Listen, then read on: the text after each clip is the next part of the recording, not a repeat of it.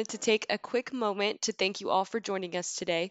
This podcast was recorded and is made available to you by Whitley Penn LLP and WP Wealth LLP solely for informational purposes. The information, views, and opinions expressed in this podcast are general in nature and are not intended to be construed as the provision of financial or investment advice by Whitley Penn or WP Wealth.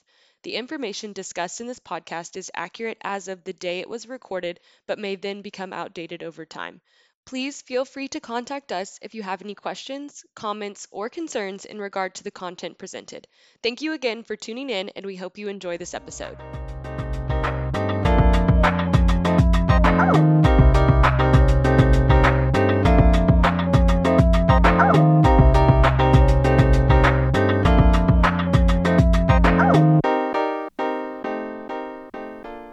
Everyone. Thank you for joining us on another episode of WP Talks. I'm your host today, Bree Miller, joined by a very familiar voice, Tom Ryan, a partner in our WP Wealth Group. Um, if you've been tuning in to our series, Navigating Through, then you joined us on what was a very unprecedented year. Uh, we kind of kicked off this series by um, talking about our initial initial reactions to the coronavirus and the immediate impact it had on the market. Uh, we discussed the actions taken by the Fed and the Treasury in the form of stimulus. We journeyed through an election cycle. We shared some of our thoughts on uh, the different platforms the candidates were running on. Um, and last time we spoke, we had the results in from the presidential election. We're awaiting confirmation and also awaiting the uh, runoff for the two seats in Senate in Georgia. So, with the flip of the calendar, we wanted to kick off the new year by getting back together, reviewing the outcome of those races, um, and sharing some of our thoughts on how a change in power might affect the economy and uh, the stock markets going forward. So, Tom, we know we now have a Democratic controlled White House, a narrowly controlled um, Democratic majority in the Congress. Um, in fact, of the 535 leg- legislators in Congress, uh, the Democratic Party holds a majority by just 10 representatives. Um, and I find that interesting because I think that narrow split or that almost equal split is really representative of the American population and kind of where we stand. Um, where, how do you see this narrow divide or this narrow majority affecting the kind of legislation that's going to come out of this administration, um, at least for the next two years? Yeah, that's that's a great question. Well, first of all, Happy New Year. Uh, certainly, last year was crazy. We uh, we're all hoping that 2021 brings us a little uh, little more uh, calmer events, but uh, uh, we're looking forward. Obviously, you know, we're, we're a month into the year, and so much has happened already, but yeah, that's a great question. I think you know to your point, um, you, know, you had mentioned just the, the very slim uh, hold that the Democrats had in just pure numbers in both the House and the Senate. But when you think about the election in general, just you know some of the states that come to mind, Pennsylvania and Georgia and Arizona and Nevada, that you know were, were must wins for Biden, which ultimately gave him the White House, you're talking about tens of thousands of votes. So not only is I think the the tone of the of the electorate represented in such a narrow way in Washington, but I think the pure vote resembled that nationally as well, and I think that's important because you know during the campaign there were two very different platforms. You know, uh, the you know, obviously we knew what the Trump administration was about. We had uh, four years of history, and uh, like him or not, you know, you, you were able to make an evaluation based on his policies. And you know, uh, now President Biden took a very different approach. You know, led by voices such as AOC and Sanders and and Warren. You know, there was some real concern that the Biden administration would be starkly uh, different, right, left, you know, however you, you want to uh, categorize that, than what we had in Trump. But I think it's important to note that the American people didn't necessarily um, cast their votes in that direction. So just the narrowness in, in Congress and, and, and as we saw with the vote, I, you know, America is right down the middle. And so whether rhetoric was spoken to get into the White House. It'll be very interesting to see how how uh, the new administration legislates, because ultimately they're going to have to go back in two years to in midterms to run again. So. Uh, the American people, I think, gave their opinion. Uh, they wanted a change in the White House. They didn't necessarily want to change drastically in Congress. So uh, this is the kind of the, the, landscape that we're working with now. Mm-hmm. So possibly some moderate policies to come out. Would hope. Yeah. Would hope. But yeah, and President Biden, like you said, did run on a specific policy platform um, that seemed a little bit more left leaning to many. And right out of the gate, he has uh, gone full force trying to implement that policy by way of executive orders. Um, you know, for example, as recent as December, Congress passed on a bipartisan basis nearly $1 trillion of, um, in a stimulus package. And President Biden is already pushing for an additional 1.9 trillion on top of that. And it, you know, it looks like a lot of the same spending provisions as the previous package. Um, so, you know, how do you see the appetite for spending out of this administration and uh, the promise for continued support from the Fed and the Treasury affecting the economy and the continued growth of the markets?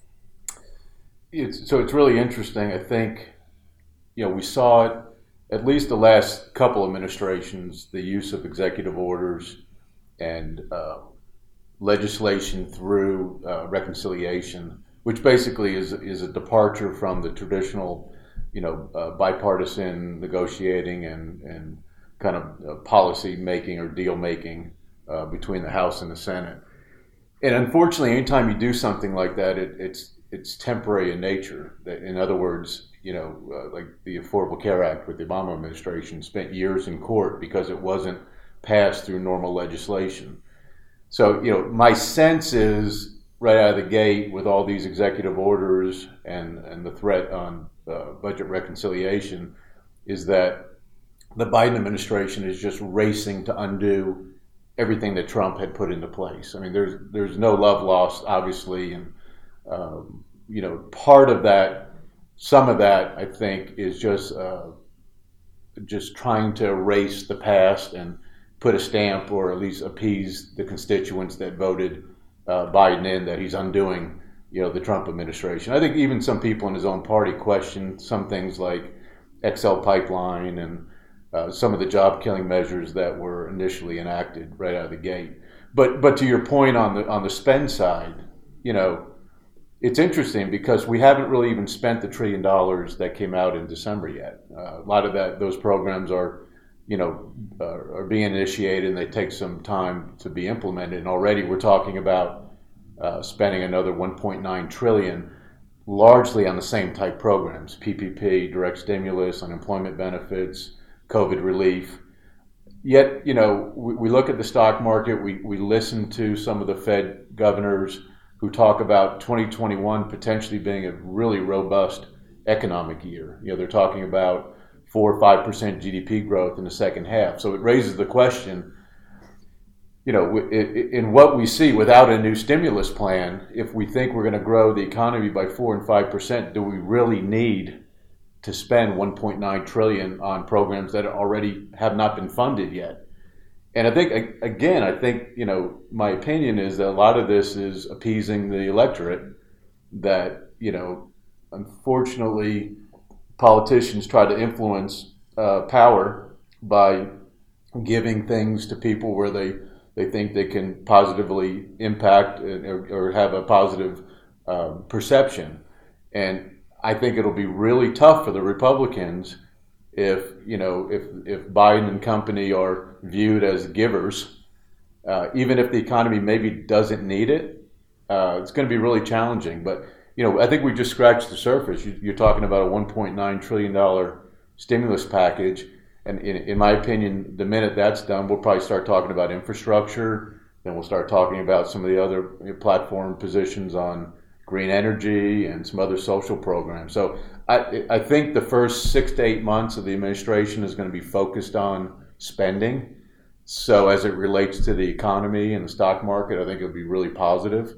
You know, trillions of dollars of, of gener- you know, printed money, if you will, uh, making its way into the marketplace. It's got to be stimulative. It's got to continue to add fuel for stock price uh, valuation gains. You know, the Fed has already said that uh, they're going to be there. You know, with uh, Fed policy that's highly accommodative, they're going to keep rates low. They're going to let inflation run, you know, a tad higher than target just to make sure that the economy is growing significantly. So, I think for the economy and the market, it's really positive uh, because I think there's going to be a ton of spending mm-hmm. uh, to uh, at least you know what we've sensed so far through through some of the commentary coming out of Washington right now. Right. And you highlighted some of those outside of stimulus in the form of spending for infrastructure and, and green energy and social programs. And we already know that the national debt is currently above 27 trillion.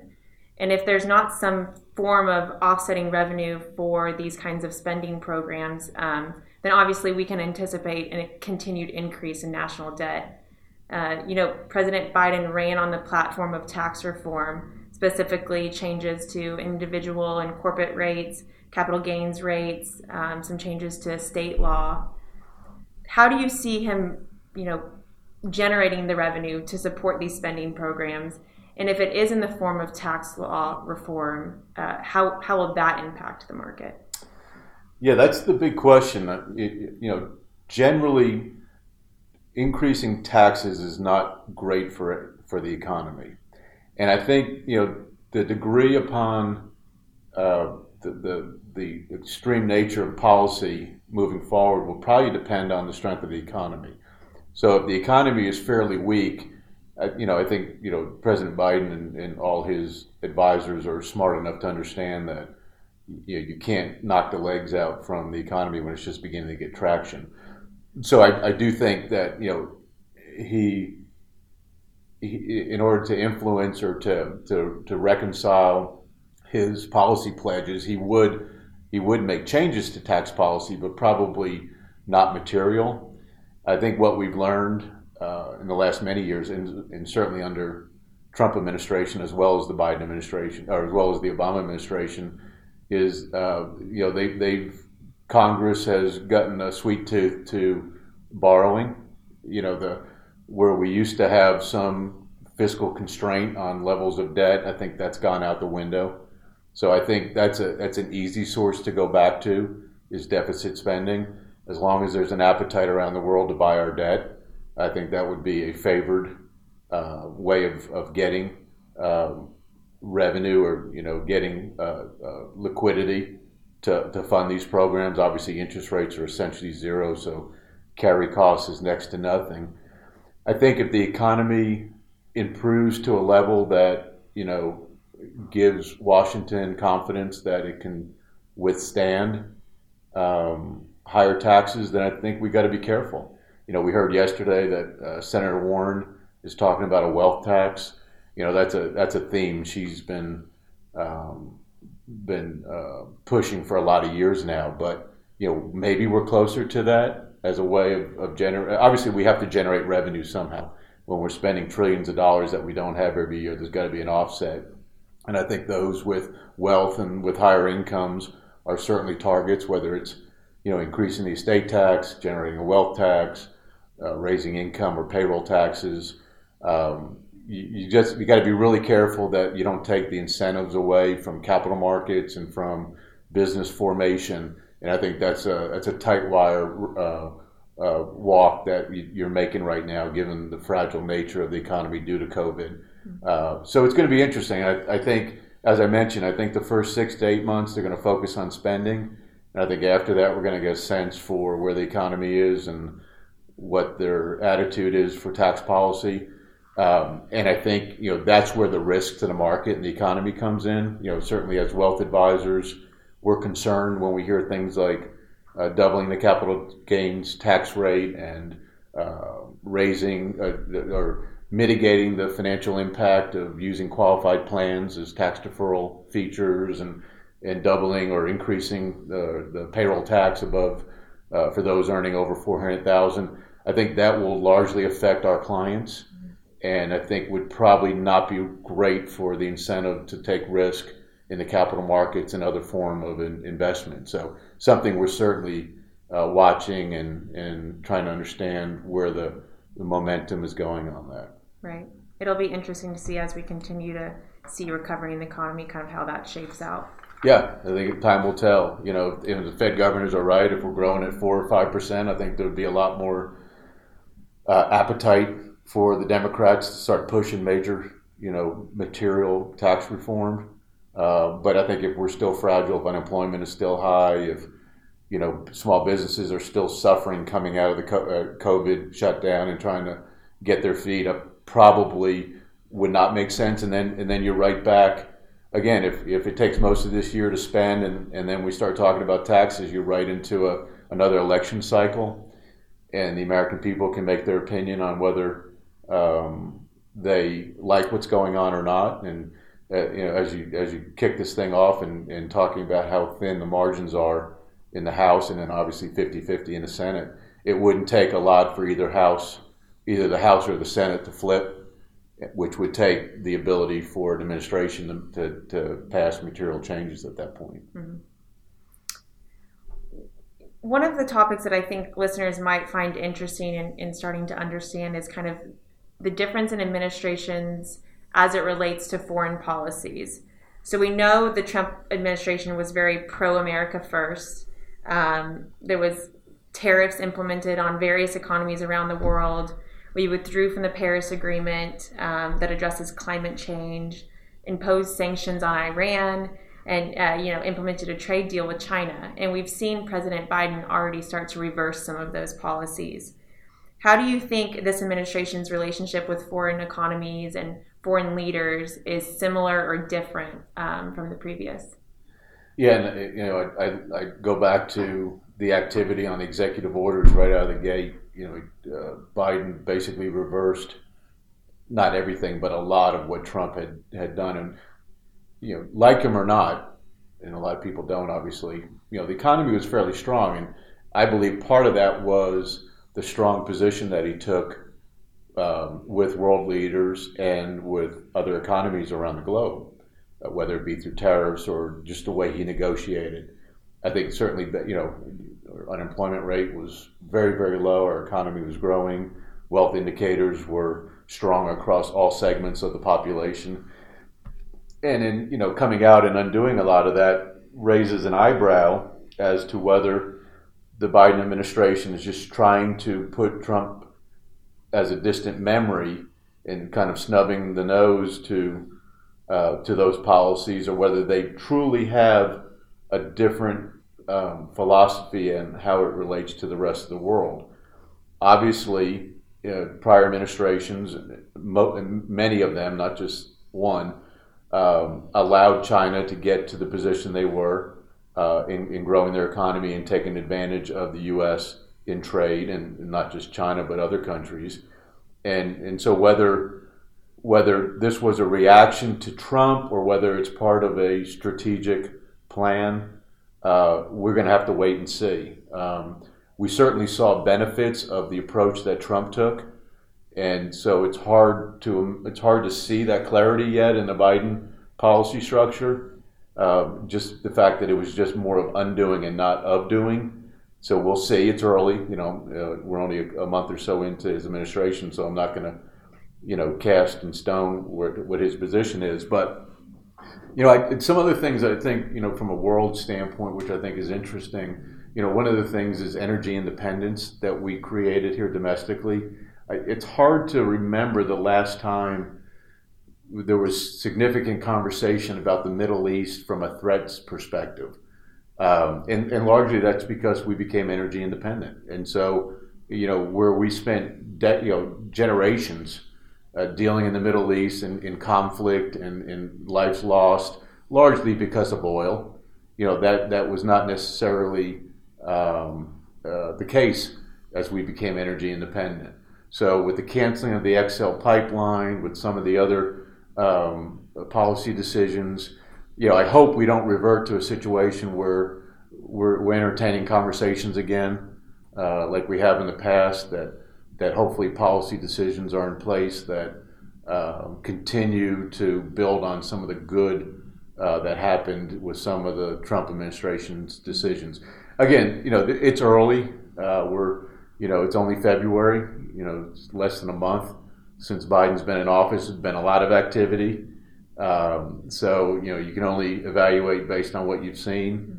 Mm-hmm. Um, but we'll, you know, time will tell as it relates to the Paris Accord and, you know, uh, uh, greenhouse gases and, and the environment. You know, obviously the Democrats have a much stronger um, pro environmental policy stance than what uh, the Trump administration did. You know, uh, that, that that's fine. Uh, we'll see how that impacts the economy. You know, we know there's a lot of parts of the economy right now that's upset that they feel threatened as we shift. Um, we've been told that those jobs will be replaced. So, you know, time will tell. And then, fortunately, we have elections every two years that would, you know, uh, constituents can can vote their opinion on on whether they agree with that or not. But, but certainly, it's um, you know, 2021 is going to be uh, very interesting for lots of dis- different reasons than 2020 was.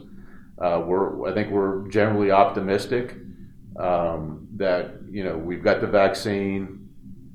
Uh, we, we see light at the end of the tunnel that the economy can begin to emerge from what was just devastating. Um, that you know small business owners hopefully are going to be able to get back and, opening their businesses up and uh, people are going to go back to work and to school, and maybe we'll get a sense of a little more normalcy, and hopefully um, the the environment in Washington calms a bit, uh, and, uh, and maybe negotiation and compromise will be the theme going forward. At least that's what we hope for. Mm-hmm.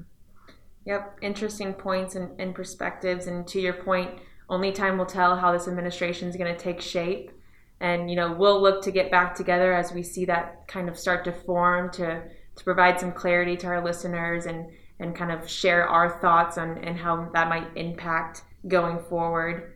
Uh, with that, I want to thank you for joining us today. Uh, continue to look for our uh, releases of podcasts wherever you listen to your podcasts. Also, look for us on our website at wpwealth.com and give us a follow on LinkedIn. Um, again, we'll see you guys soon and thanks. Great. Thank you.